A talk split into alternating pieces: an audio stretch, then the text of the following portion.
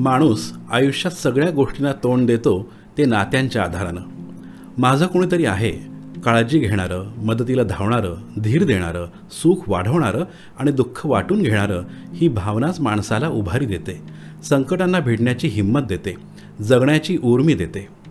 आई वडील भाऊ बहीण पती पत्नी काका मामा मावशी आत्या आजी आजोबा सासर माहेर शेजार पाजार आणि आणखी एक अनमोल नातं म्हणजे मित्र. हे सगळेजण आपलं आयुष्य अगदी समृद्ध करतात. त्यात हेवे दावे वादविवाद असतातच पण काही जण खरंच जीवाभावाचे असतात. असंच एक नातं बहीण भावाचं एकाच रक्ताचं एकाच कुटुंबातलं घट्ट नातं. भाऊबीज आणि रक्षाबंधनानं पावित्र्याशी जोडलेलं एकमेकांच्या काळजीनं प्रेमानं आपुलकीनं ओथंबलेलं. भाऊ मोठा असेल तर खंबीरपणे पाठीशी उभा राहतो. बहीण मोठी असेल तर आईची माया देणारी असते. घरोघरी पिढ्यानपिढ्या हे नातं लहानपणापासून अखेरपर्यंत प्रेमाचा आपुलकीचा वर्षाव करत आहे. पण सगळं छान सुरळीत असेल ते आयुष्य कसलं? प्रत्येक नात्याला काही ना काही शाप असतो. आणि पैसा संपत्ती हे तर नात्याला ग्रहण लावण्यात कायम अग्रेसर असणारे खलनायक. संपत्ती नसेल तर दुसऱ्याबद्दल ईर्ष्या बाळगणं आणि असेल तर दुसऱ्याला तुच्छ लेखणं. ही अनादी अनंत काळाची मानवी स्वभावाची खासियत आहे. षड्रिपू नेहमी जवळच्या लोकांच्या बाबतीत अधिक तीव्र असतात. त्यात बहीण भावाचंही नातं आलंच की. नात्यात एकानं वाईट वागलं आणि दुसऱ्यानं तसंच प्रत्युत्तर दिलं तर ते टिकणार नाही. चूक दाखवून द्यायची पण अशी की त्याचा अपमान होणार नाही मात्र त्याला त्याची चूक उमजेल आणि तो खजील होईल आपलं वागणं सुधारेल.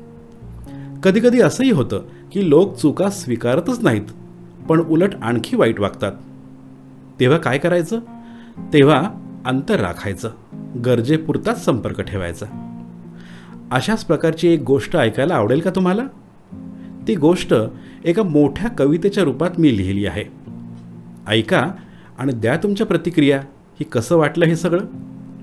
ऐका महाराज आटपाट नगरातली कहाणी. इथे ना कोणी राजा ना कोणी राणी. नगर सुंदर मोठे देखणे तिथे होती उद्याने आणि वने. नद्या झरे झुळझुळ वाहती बागा शेत फुलून डोलती. लोक होते कलावंत गुणी आणि कोणी व्यसनी दुर्गुणी. चार गावं असतात तसंच नगर होतं. पण तिथं एक अकल्पित घडतं. नगरात होता एक बंधू आणि एक भगिनी. बंधू तालेवार श्रीमान आणि भगिनी अभागिनी. भावाचा महाल आणि बहिणीची झोपडी. भाऊ धनवान आणि बहीण दरिद्री बापडी. अशा आटपाट नगरात काय झाले?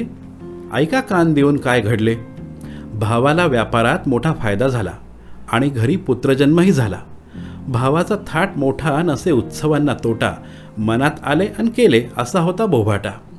त्याने ठरवले गाव जेवण द्यावयाचे पंचपक्वानांनी तृप्त करावयाचे. घरोघरी आमंत्रणं दिली आग्रहाने बोलावणी केली. एक एक घर स्वतः निवडले मात्र बहिणीचे जाणून वगळले. समारंभाचा दिवस आला प्रांगणात मंडप घातला फुला तोरणांनी सजवला सनई चौघडे वाजू लागले अत्तराचे सडे घातले रेशमी पडदे सोडले नोकर सेवेला धावू लागले. पंक्तीवर पंगत उठणार होती गावात एकच लगबग होती. लहान आले थोर आले अमीर आले उमराव आले भव्य मंडपात पाठ चौरंग मांडले. थाटमाट पाहून लोक तोंडात बोट घालू लागले. यजमान भाऊ सुवर्णपात्र घेऊन तूप वाढू लागला. एकेकाची चौकशी करत तुपाची धार सोडू लागला. वाढता वाढता अचानक थांबला. बहीण भाचे पाहून थबकला. रागाने पारा चढला चेहरा त्रासून आक्रसला. त्याने तिला बाजूला बोलावले आणि भाऊ बहिणीला विचारता झाला कागं आलीस इथे जेवायला? आमंत्रण तरी होते का तुला? बहिणीला भावाचा राग जाणवेना मायेपुढे क्रोध दिसेना. म्हणे अरे कशाला मानपान? मी घरचीच मला कशाला अवताण कामाच्या घाईत तू मला विसरलास. पण मी तो विचार नाही केला. सगळा गाव आला तशी मी आले. घरचीच लेख त्यात काय झाले? भावाचा पारा आणखी चढला म्हणे लाज नाही का तुला? न बोलावता येतेस आणि खुशाल जेवतेस? तुझे दारिद्र्य पाहिलेस का? माझी बहीण शोभतेस का? माझी प्रतिष्ठा केवढी मोठी? तुझ्यामुळे होईल खोटी. दरिद्री बहीण जगात दाऊ कसा? हसे होईल मान वाचवू कसा? आधी निघ जा इथून. मुलांनाही जा घेऊन. मी दरिद्रीचा भाऊ नाही तुझ्या मुलांचा मामा नाही. बहीण दुखावली बाहेर निघाली मुलांना घेऊन घरी गेली. इकडे पंक्ती उठत होत्या आनंदाचा पूर वाहत होता. तिकडे बहीण स्तब्ध होती दुखऱ्या मनाला जपत होती. दिवसामागून दिवस गेले वर्षामागे वर्ष गेली. उकिरड्याचेही भाग्य बदलते माणसाचे का नाही बदलणार? बहिणीचा काळ बदलला आणि बदलत गेला भराभर.